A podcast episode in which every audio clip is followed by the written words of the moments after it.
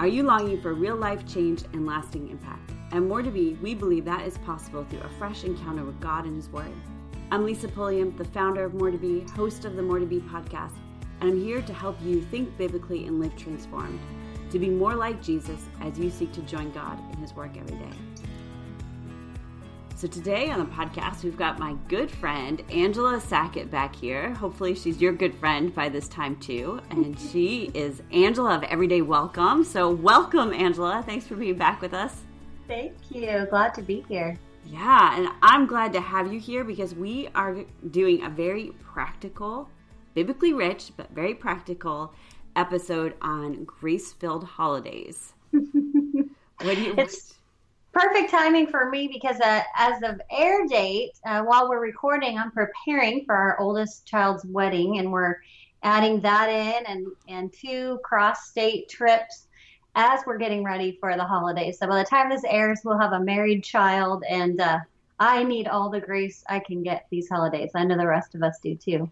yeah, yeah. So tell me, like, we're gonna talk. I know we're gonna get into the scriptures. We always do, and I love what you've pulled out for us, but kind of give me your childhood holidays versus your newly married holidays versus like what holidays look like for you now? Synopsis. Good question. So interesting. So i grew up um, with very food driven families. I come from a southern family of grandparents. On one side my grandma would make enough food to feed 12 armies. And uh, the other side i had a grandma who was a gourmet and so she would do these very beautiful, luscious holiday meals. Um, and and different you know one would be christmas eve and one got christmas day but i remember there being sort of this hidden level of stress in those holidays and probably a lot of us have that um, mm-hmm. and when i look back as a woman i see that a lot of that was because the weight of those holidays really sat on the shoulders of the women and mm. particular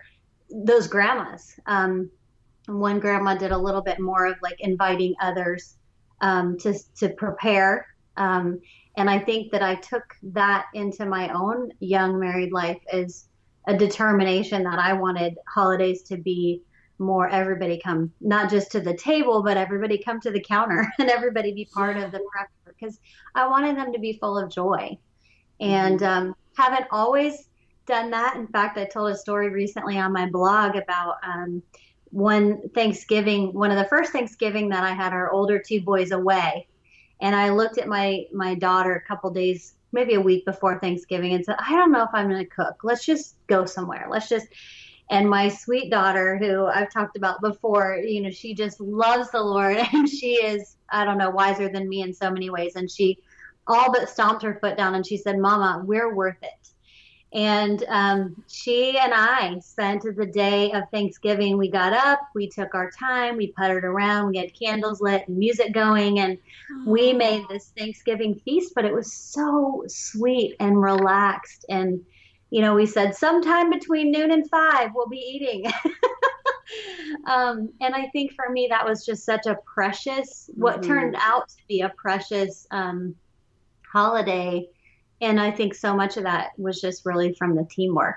Yeah. So how about you? So for me, it was very different. I mean, I grew up. Uh, my early childhood was in Illinois. We had no family and, and friends. We had friends out there, but we had no family. And so my grandmothers would fly out and be with us for the holidays. And then, you know, of course, I've got the Catholic upbringing and the Jewish upbringing. So that was a little bit strange really made christmas like what my mom made it to be and made i don't i don't remember thanksgivings at all i have mm. no recollection of thanksgivings i have um, my only recollection of christmas was like running out christmas morning in these long lines of packages that we would just tear through as fast as possible mm. so i don't i don't remember the food i don't remember people from my childhood and we moved from Illinois to New York when I was going into 5th grade.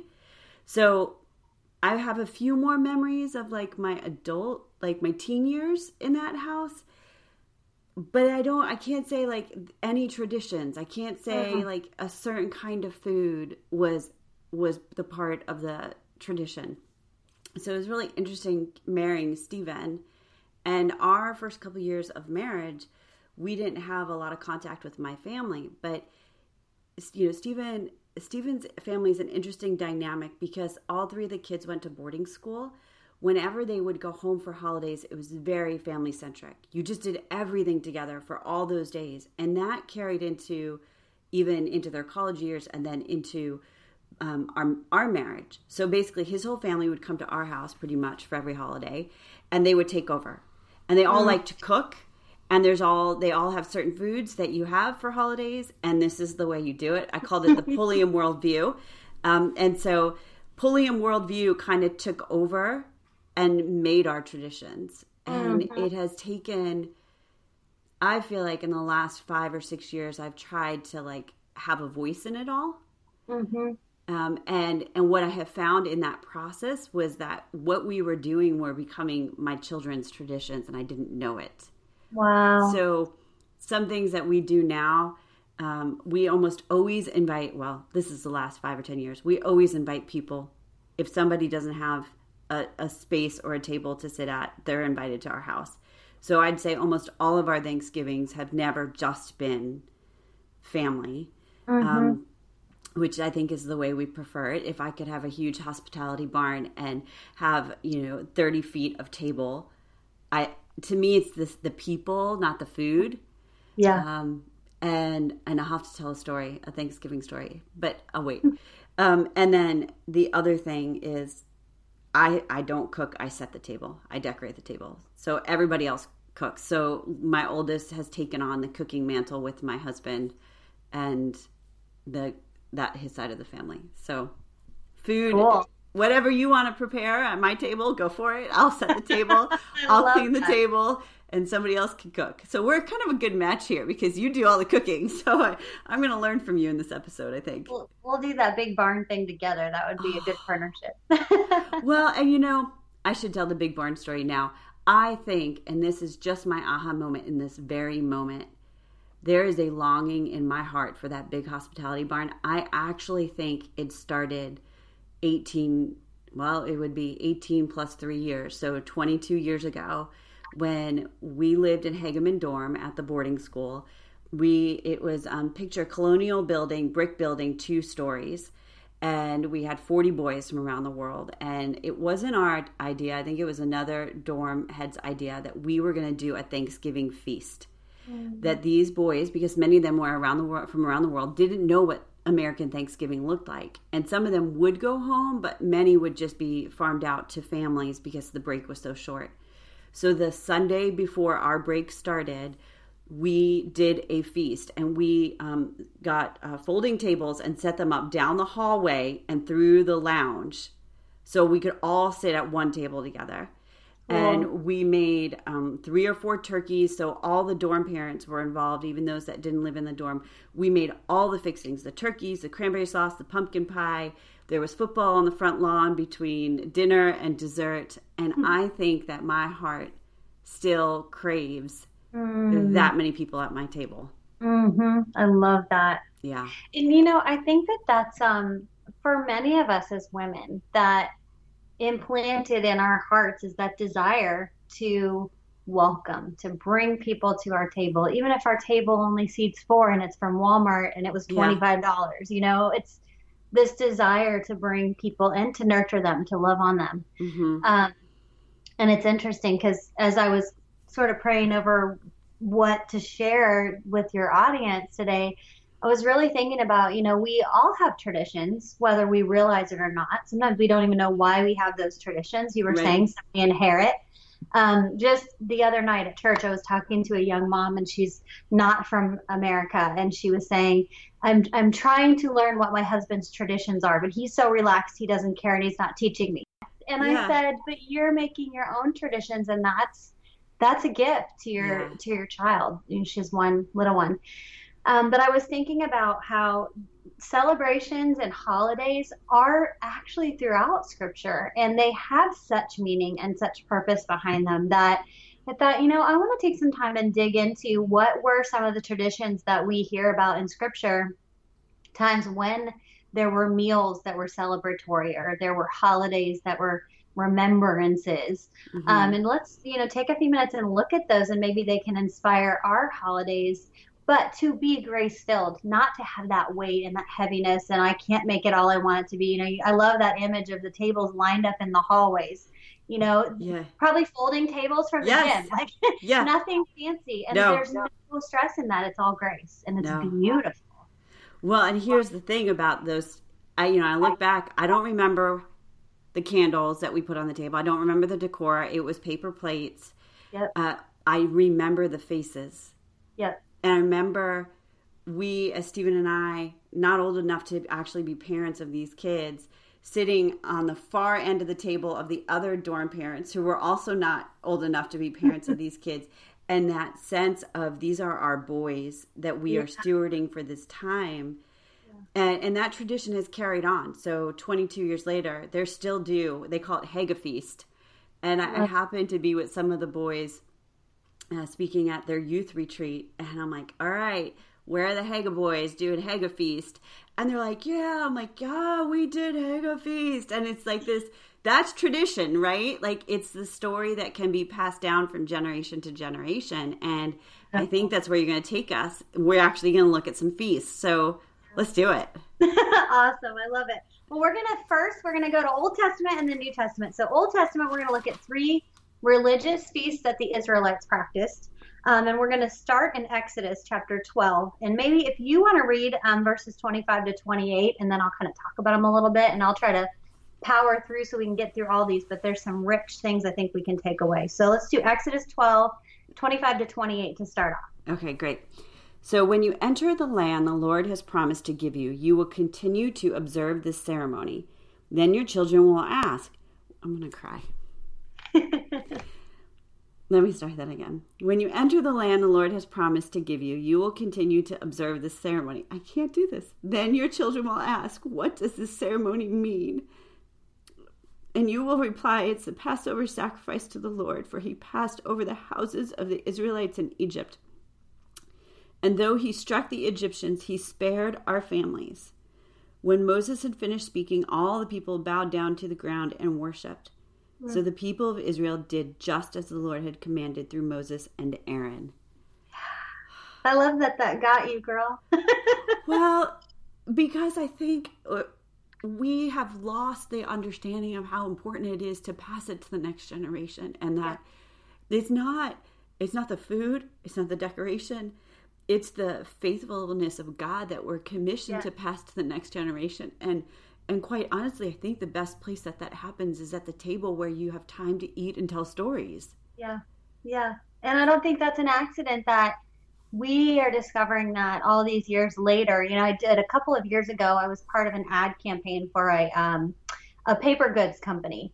And they challenged us to make a little video of coming back to the table. And this is a secular paper goods company hmm. um, who ran a series of commercials featuring our family and other families coming to the table. And and they don't even know the beauty of the story of God's faithfulness. And yet they're recognizing that power of coming together. And so this passage um, if you've been a believer for very long the passover is probably familiar to you. And if you've not go read chapter 12 in exodus because it's an incredible story and really all of exodus um, of god's faithfulness to his people. So his people were in a period of captivity, they were slaves. Um, and God had time and time again sent Moses to say, Let my people go, release them from slavery. And they refused. Um, and I think there's some really incredible things. So, this celebration of the Passover that the Israelites were instructed by God to continue as you know as a legacy as you were talking about um, there were a couple of things that hallmark it that i think are really powerful for us and that is number one god was wanting them to have this feast to remember the mercy that he had mm-hmm. shown and not just to his people interestingly but he gave um, the egyptians opportunity after opportunity to experience his mercy and his grace. And one wave after another, they rejected that. So I think it's really powerful for us to really reflect on that as they did. What, where have we seen God's mercy, not just in our lives as followers of Jesus, but in the lives of those who don't know him? How many times has God given opportunity and how can we pray for them that they would experience his mercy? Um, I also love it talks about um, remember what God has spared you. He's given his people freedom. And the whole purpose of this holiday, this feast, is to remember the freedom that he's given. And I know that's a battle cry for you. That yeah. word. Um, yeah. They were to do no work except prepare the food. And I think if, um, you know, we talk over and over again as women about Mary and Martha, and Mary gets this, and Martha gets this bad rap for being this hardworking woman. And, but um, that's a whole other discussion. But there's this beautiful thing that happens in, in that story in the New Testament where Jesus says, Mary, it's the dist- or Martha, it's the distraction that's the problem. And I think sometimes as women, we can we can make it all about do I have the perfect? I like the perfect napkins. I'm a I'm a yeah. linen collector and I'm a dish collector, but those are extraneous. They're not the core. Um, do no work except just what I tell you to do, and let the rest go. Mm-hmm. Um, that's freeing for us as women. Um, and then he even tells them you're to eat bread with no yeast in it, symbolizing being ready to go when God called them. He had told mm. them in mm. advance, I'm going to pass over, I'm going to spare your firstborn child. Um, how can we eliminate the things that aren't necessary and then pursue the things that really reflect his glory? It's I think it's very freeing as a woman as we think about the mm. holidays. And listen, if you love beautiful things on your table, hey, put them on your table. And I'm going to talk in a minute about that idea of excellence. But if that doesn't matter to you, if paper plates are good for you and they can be fancy turkey plates they can be plain ones, let the rest go and think about the things that really, what can I do in my home, at my table, these holidays that are going to reflect God's grace and mercy. Yeah. Um, yeah, I think that's it. It's good that you say that because I mean, I've struggled over the years to figure out what that grace looks like. Yeah. Because the inner panel of critics, along with the actual real live ones, mm-hmm. um, I, I have of my family, extended and and origin, we have spent most of our holidays together with both sides, without any male presence besides my husband because our parents are divorced. And so, um, and my mother and my mother-in-law are very different. They they probably would have been more similar 20 or 30 years ago um, in the way that they would do things, but life has taken a toll, and mm.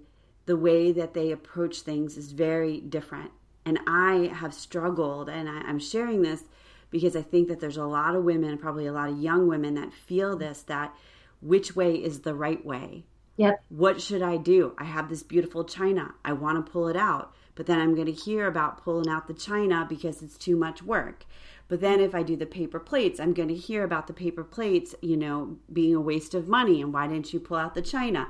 And mm-hmm. so there what I, I, went through for a little bit of time re- very recently is i'm just not going to do it at all like mm-hmm. i'm I, I, put it off i won't make the decision i don't plan um, it's the morning of and i'm like scrambling to figure out what do i have and then i feel guilty because i don't feel like i'm showing up for my own family or you know my mm-hmm. own children and i feel like i've failed and i also feel like i missed the opportunity to do something i actually enjoy doing mm-hmm.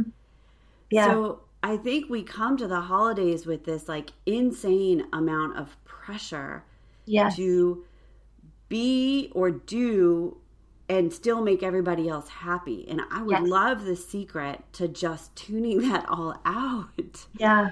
It's funny that you say that because a, a, couple of years ago, I kind of on a whim, I did a series and I called it Winter, a, a, a Journey of Stillness. I remember and it was a series of, um, over the course of 10 days, little theme topics that we explored together. And then each day I would do a video. And uh, oh, flash forward almost a full year, I had a woman contact me and say, Would you write this so that I can do it with a group of women? Because it was really impactful to her and it was to me too. And that 10 days became a 10 week series where we just settled in over the course of winter. And it could be any time, but we did it over the course of winter and really used that. Um, and I know for a lot of people, this hits after the holidays. There's that, it's darker earlier, it's for men, most of us, it's chillier. Um, there's a, a, sadness that sets in. And I think for a lot of people, that happens before the holidays. You know, I said it, my Thanksgiving, I wasn't going to go on strike, and you've had the same feelings.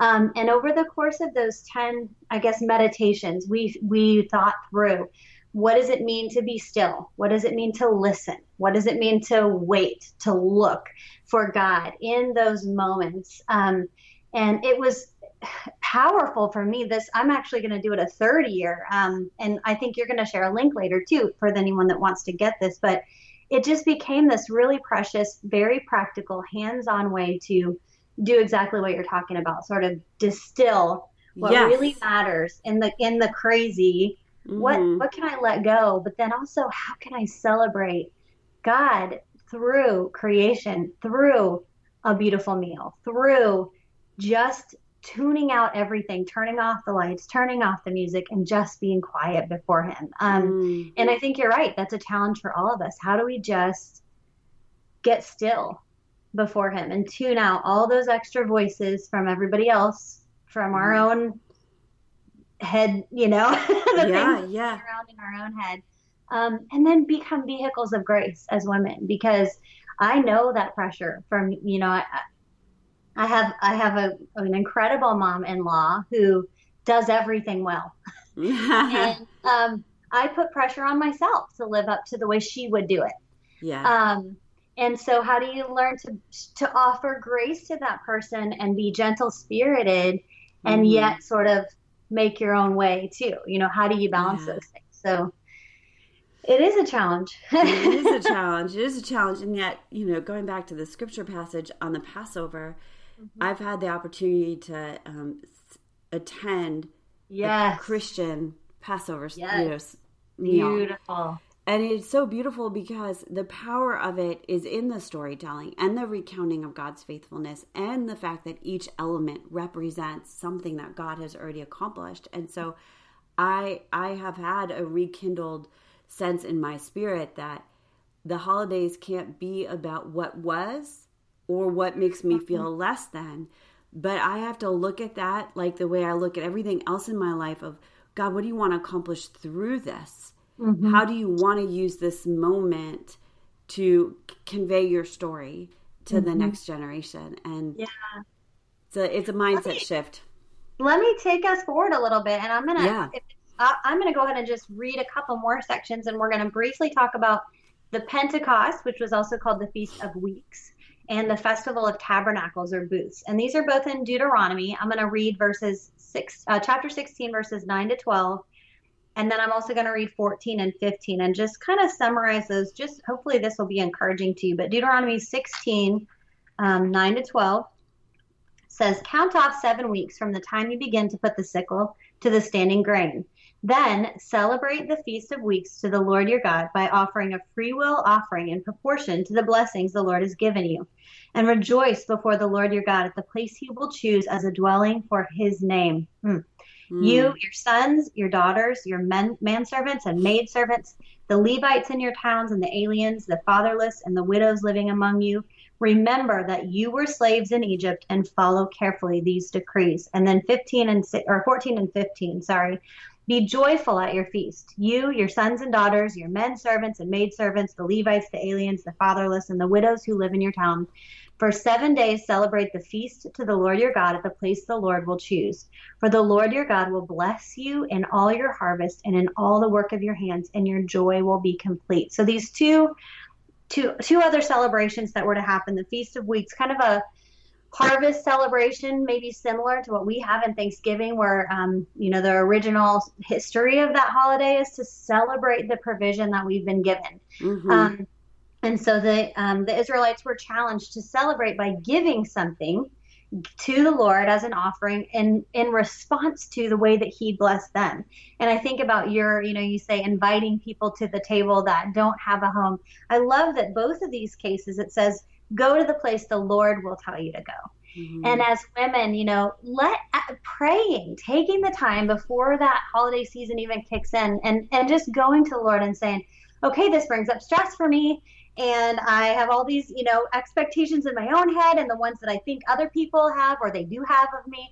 But Lord, you show me. What do you want me to do in this holiday? What is it that is is important that's going to reflect you, and what can I just let go? Who do you want me to invite to the table or do you want me to go to somebody else's table and release me from that mm-hmm. um, I love to that there's called in both of these cases to invite all levels of society. We see the servants, mm-hmm. we see the religious leaders, we see your family, your immediate family. Um, so just asking again the Lord, what is it? How do you want me to celebrate? Um, completely unrelated, Halloween one year, I remember, I, I, don't know if I've shared this with you before or not, but um, our church would always do this big Halloween celebration as kind of an alternative. And the first year that we went to it, we had moved to this new town. My husband was on staff at the church.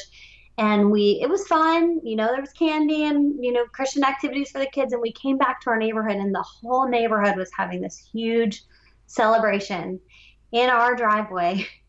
And, you know, old Sal, the Italian from New York, had made his homemade pizza. And, you know, all these different, one family was showing a movie in the driveway.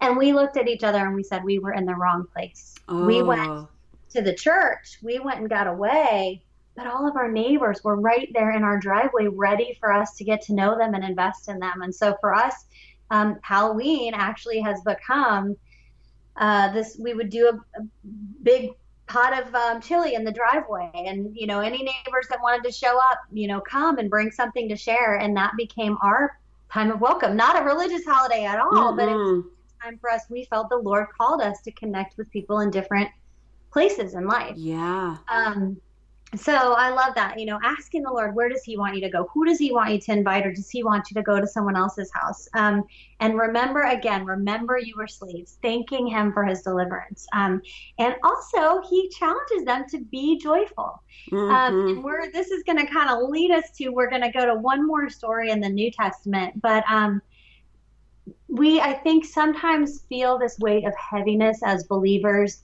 as we're talking about as women, we want to inject meaning into our holidays. And, you know, do you have devotions that are tradition for you?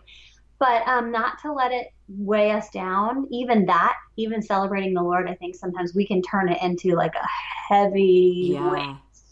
Um, but God wants us to party. Yeah. so, um, and so if it's okay, I'm going to take us forward into yeah. the book of John. Um, and this is a famous story, and it's going to be familiar to most of us, and most of us are not going to think of this as a religious holiday or celebration, um, but it really is. And this is where Jesus' first miracle takes place um, uh, in John. You have weddings on your mind. Yeah, I got weddings on the mind, girlfriend. We got to talk weddings for a minute. Mm. I, I've been shopping for mother of the groom dresses for weeks, and I'm trying to uh, be lighthearted and upbeat about it, but it is work. well, yeah because they're so funny duddy and we're not old enough to wear funny duddy things. I'm not old enough. I am not. No. And I have this precious, precious, adorable daughter in law to be who is so laid back and relaxed and encouraging and um, I want her to be pleased, but I, you know, I want to look good and yeah, so, yeah, yeah. So, all right, let's read just for a second. Um, you read this one. Uh, okay. Starting in ch- verse one of John chapter two, Lisa. And how far um, do you want me to go? Up to, um, mm, let's go up to verse 9. 10. Okay. Go to 10. go to 10. The next day, there was a wedding celebration in the village of Cana in Galilee. Jesus' mother was there, and Jesus and his disciples were also invited to the celebration. The wine supply ran out during the festivities, so Jesus' mother told him, They have no more wine. Dear woman, that is not our problem. Jesus replied, My time has not yet come but his mother told the servants, Do whatever he tells you. Standing nearby were six stone water jars used for Jewish ceremonial washing. Each could hold 20 to 30 gallons. Jesus told the servants, Fill the jars with water. When the jars had been filled, he said, Now dip out, dip some out, and take it to the master of ceremonies. So the servants followed his instructions. When the master of the ceremonies tasted the water that was now wine, not knowing where it had come from, though, of course, the servants knew. He called the bridegroom over. A host always serves the best wine first, he said. Then, when everyone has had a lot to drink, he brings out the less expensive wine. But you have kept the best until now. Mm. Go and read verse 11 because it's pretty powerful too. Yeah. this miraculous sign at Cana in Galilee was the first time Jesus revealed his glory, and his hmm. disciples mm. believed him. After the wedding, he went to Capernaum for a few days with his mother, his brother, and his disciples. Awesome. Okay, this makes me giddy. I'm, as I said, I'm hunting for dresses, and um, I have a funny story to tell you. So my second born son, and I have a theory about second borns that they're uh, they're the ones the Lord gives us to make us be on our knees. but um, he is a sweetheart, and I will never forget. He was probably a junior in high school, and he, there was something he was wanted to get across, and he looked at me and he said, "Woman."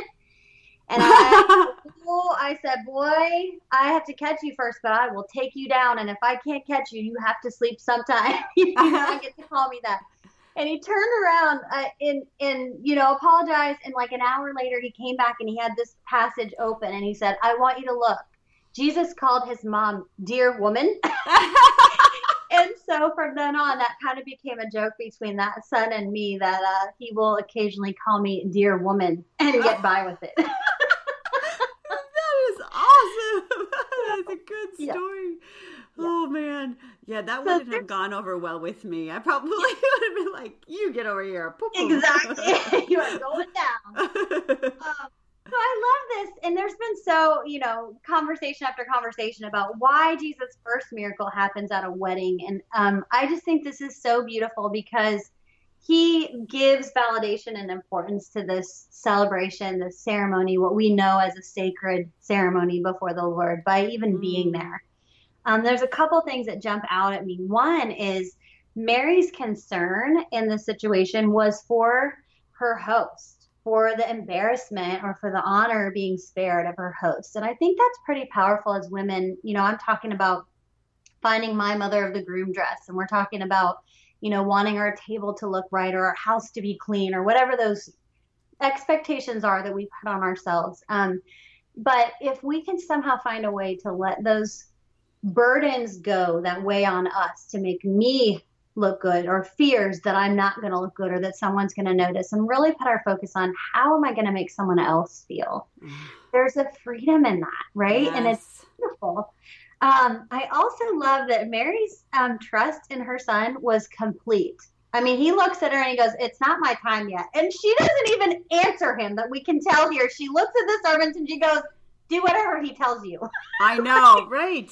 She right. knows her God well enough to know that He's going to do what's important. Um, I know. And I, I, I want us to be that way as women. I want us to. Um, I think that is really one of the sources of the freedom from the burden, the expectation, the stress that can come at us is our confidence being complete in the Lord. He's going to do whatever it takes. So if I'm worried about, is this um, tradition going to measure up to what my mother in law did?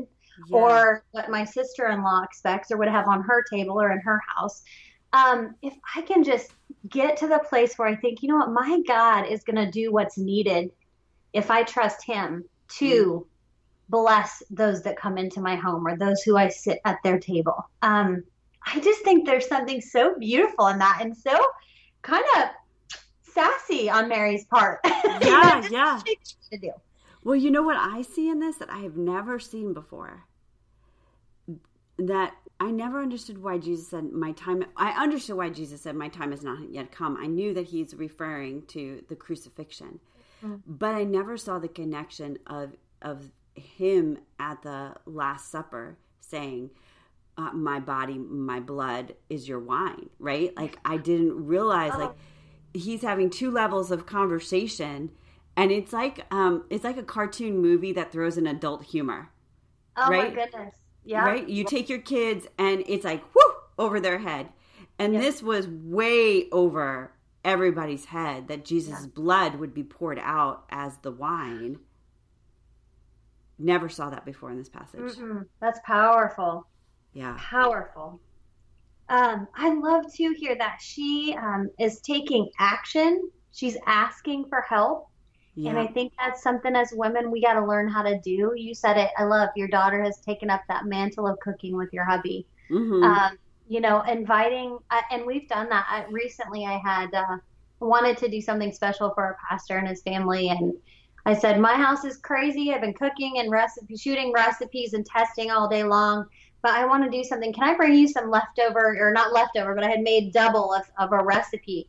Um, and just asking for not even in that case asking for help but like can i find a way to bless somebody within the boundaries of what i'm able to do oh, um, so for you saying i'm gonna you know, i'm gonna set the table but that's that's my boundary that's what i can do Yeah. Um, Mary knew she couldn't, she didn't have the wine. She didn't have these barrels of wine stored away, but she wanted to do something. So she asked for help from somebody she knew could do it. Yeah. Um, I also love the tenderness that he had for her and the host. I mean, Jesus could have said, No, I'm not here for this. I'm not here to make sure that the host isn't embarrassed because the wine ran out. He doesn't need wine.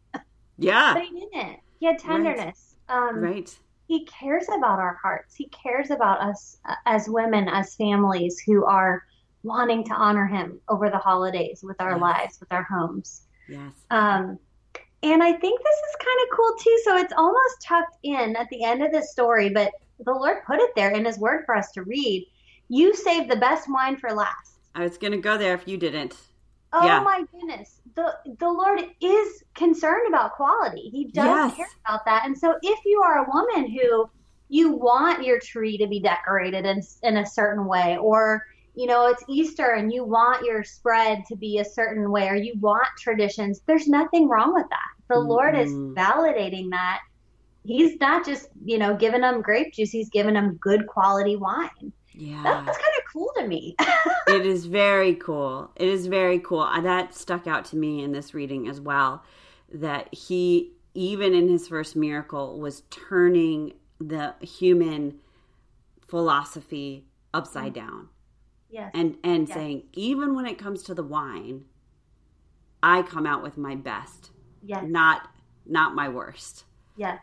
And what happens so at the end of this, and I think this really kind of brings it home for us as women, um, for really any of us in in the holidays as we're going about trying to live our lives as salt and light to honor the Lord, is that we see at the end of this, uh, verse 11, this, the first of his miraculous signs, he performed at Cana in Galilee. He thus revealed his glory, and his disciples put their faith in him. Mm-hmm. So even something as as earthly earthy as as providing wine at a meal turned into an opportunity for God to receive the glory. And um, I just I want that to be such a freeing mantle, I guess, um, on us as we prepare to go into the holidays. Um, how can we turn around and be yielded to go where the Lord calls us to go for our feasts and festivals and whatever those traditions may be? How can we thank him for the ways that he's shown us mercy, that he's given us freedom, even freedom from traditions that we don't need to follow anymore. Yeah. Um, how can we give him glory? How can we look for ways, whatever that that thing is, that tradition, that you know. Mm-hmm. holiday celebration? How can I either drop this and let it go if it doesn't yeah. honor the Lord, or how can I look for opportunities, man, to just throw out my hands and celebrate His goodness, His sovereignty, his grace toward us. Yeah. Yeah. Yeah, I think it's so important because grace is is both letting things go that are unrealistic expectations and also a willingness to do things differently to yes. invite grace in. Yes. Yeah. Right. And so I, I had a really lovely walk with a friend this morning and we started talking about the holidays. I don't know why. Um, and she has this tradition that she does with her, she's got girls um, but we were kind of brainstorming about how to do it with with my son. Um, she gives three gifts for Christmas: gold, frankincense, and myrrh. And mm. I was like, "What does that mean? How do you do that?" So gold, if I remember correctly, she wraps one package in gold wrapping paper, and it's like the big expensive gift. Mm-hmm. Um, the frankincense is something that um, represents their spiritual life and spiritual growth. So a devotional, a Bible, a worship song. She said occasionally oh. it was like a CD player with the CDs. Like it could be something like that. And what color did she say she wrapped that in? I don't remember. Um, and then myrrh, uh, she wraps in brown paper. And because myrrh was used to anoint, mm. for anointing, um, she does something for body care. So with girls, it's pretty easy.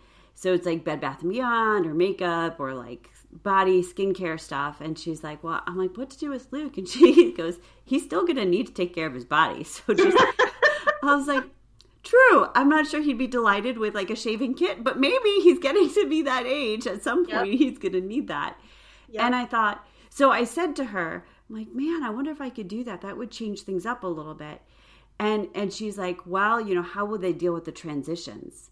Mm-hmm. And I do think that's a part of our like mode of operation as a mom or as a woman yeah. of I feel ready and called to go in a new direction. But then how do I get everybody else to also come in that new direction with mm-hmm. me? Um, yeah. And so my thoughts on that, I mean, for my family, I don't think it would be very hard. I'll pitch the idea mm-hmm. and see how they respond and ask the Lord to lead me if that's the way to go or if that's not going to jive. And uh, I think that that's the best way to do it is just take a pulse and yeah.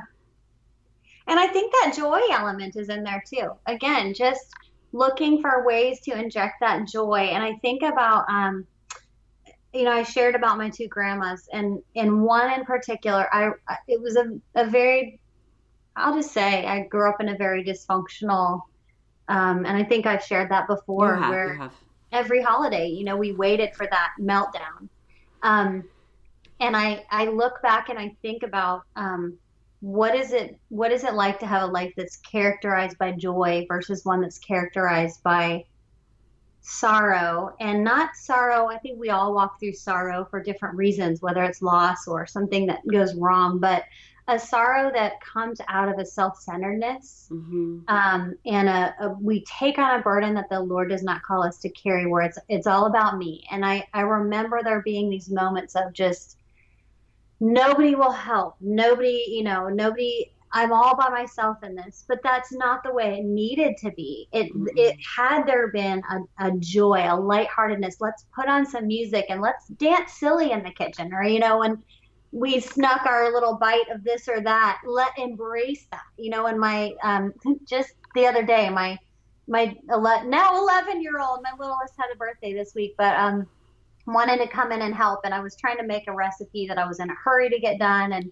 my tendency was to go, no, I don't want to mess. And then I thought, uh, wait a minute, I have this opportunity right now to embrace the joy. And we got silly and we danced in the kitchen. And oh, my kids have a funny mm-hmm. story about their mama dancing in the kitchen and wiping out. But I want those funny stories. Yeah. And so, you know, even as you say, okay, let's go to our kids and let's present, let's pitch to our husbands. What if we try this new tradition, but doing it with a lightness of heart and a joy? Yeah. That says, let's laugh, mm-hmm. let's giggle, let's play together. Um, I don't know. I think that's we have the potential to really set a tone that's very different that's yeah. very worshipful in a new way not not even a new way i think it's what we saw as an example in the scriptures but yeah. um, we can carry it out we can we can and i i can testify that about two years ago i i, I might have shared this before on podcast but it's relevant here i we were decorating the christmas tree and i pitched a fit like like a toddler fit stomped the foot I hate Christmas. I hate everything about this holiday. I I've hated it all my life. I do not want to do this anymore. I mean, it was one of those like mm-hmm. everybody in the room stops and looks at you and you feel like a total idiot and you're like, "What just took over me and why did I behave that way?" And Leah turned to me and said, "Mom, you have had more years married to dad and raising us to make your traditions and your holidays what they are." why are you still living like a 14 year old? Oh my.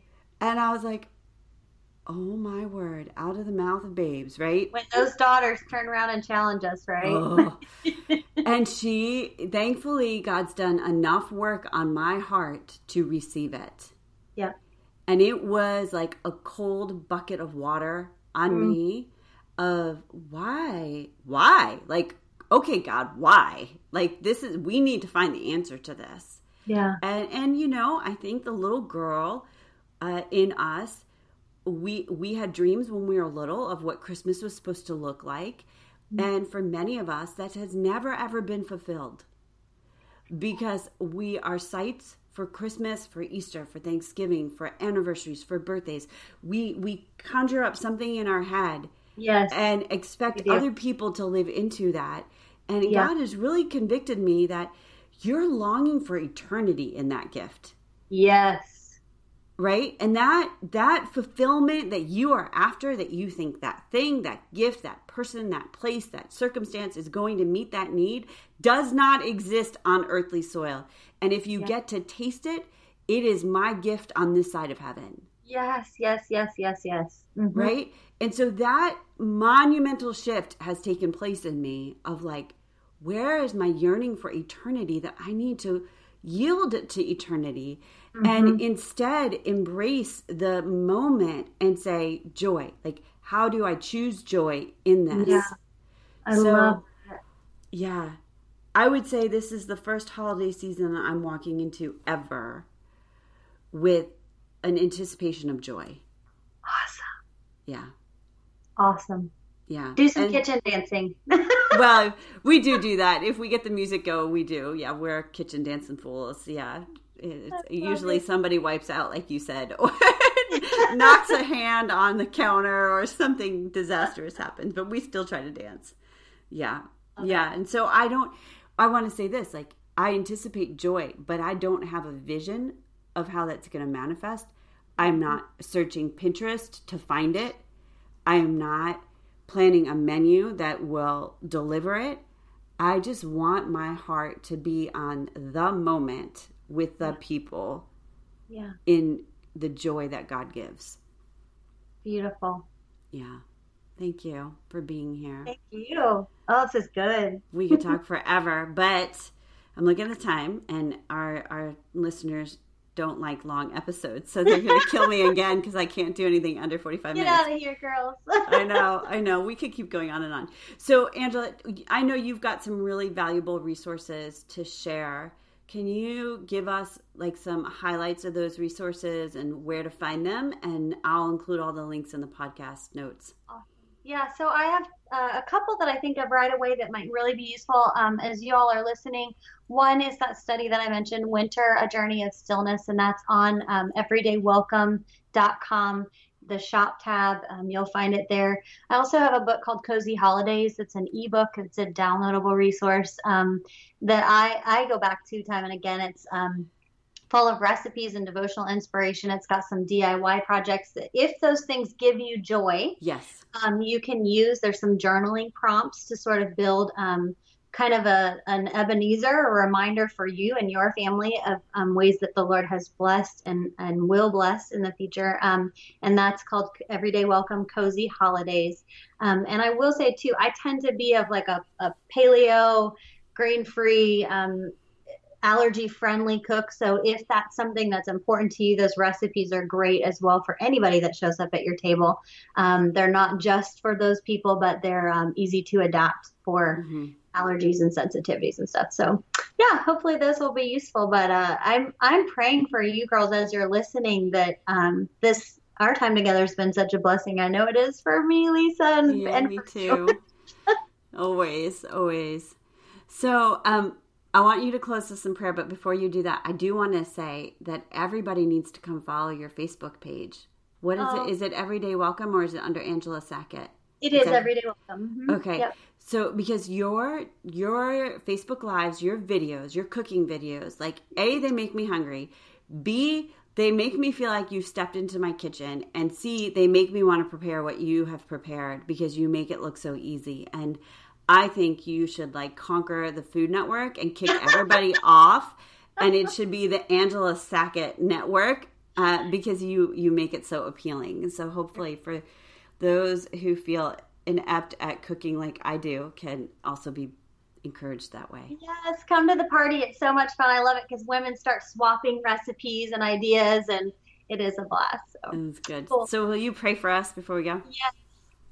Oh, Lord, I thank you so much for this time together as sisters and you. I thank you for um, memories that we have, the ones that are challenging, the ones that convict us, um, the ones that call us as women to be more about your purposes. Um, and I thank you for the ones that are sweet and tender, like our daughters calling us out, Lord, or um, the opportunities that we have to bless those at our table who maybe don't have a table to sit at um, and feel welcomed unless we open ours. God, I pray that there would be such a sense of release and freedom for our sisters who are listening today um, from any burden of expectation, of um, human tradition that is a weight that puts the focus on me, that makes me fearful or feel less than. But God, I pray that you would um, just free us up to look for those things that really are simple and small and sweet that glorify you. I pray that you would help us to be intentional as women this holiday season about um, just taking some time to celebrate what you have done throughout the ages, but in particular in our lives and our families' lives. God, the way that you have freed us from bondage, the ways that you have released us from captivity, whether that's emotional or spiritual. And Lord, for the desire that you have to work in the, the generations to come, um, as Lisa says so often, leaving a legacy. Um, that glorifies your faithfulness, God. We I just pray that this time would be such a sweet encouragement. Um, help us to just really melt into you this holiday season um, and to pour out your love on those that you bring into our lives. In Jesus' name, amen. And thank you for being with us again. I love having you here. You know that. Love you, sister. yeah. So, thank you everyone for listening to the More to Be podcast. We are praying you've experienced a fresh encounter with God and His Word during your time with us today. If you'd like to show your support for the ministry of More to Be and our podcast, we'd love for you to become a More to Be tribe member. You'll get access to a library of life application studies, worksheets, audio recordings, video teachings with exclusive resources added each month. To learn more, visit moretobe.com slash podcast for special link just for our listeners. May you continue to think biblically and live transformed to be more like Jesus as you seek to join God in his work every day.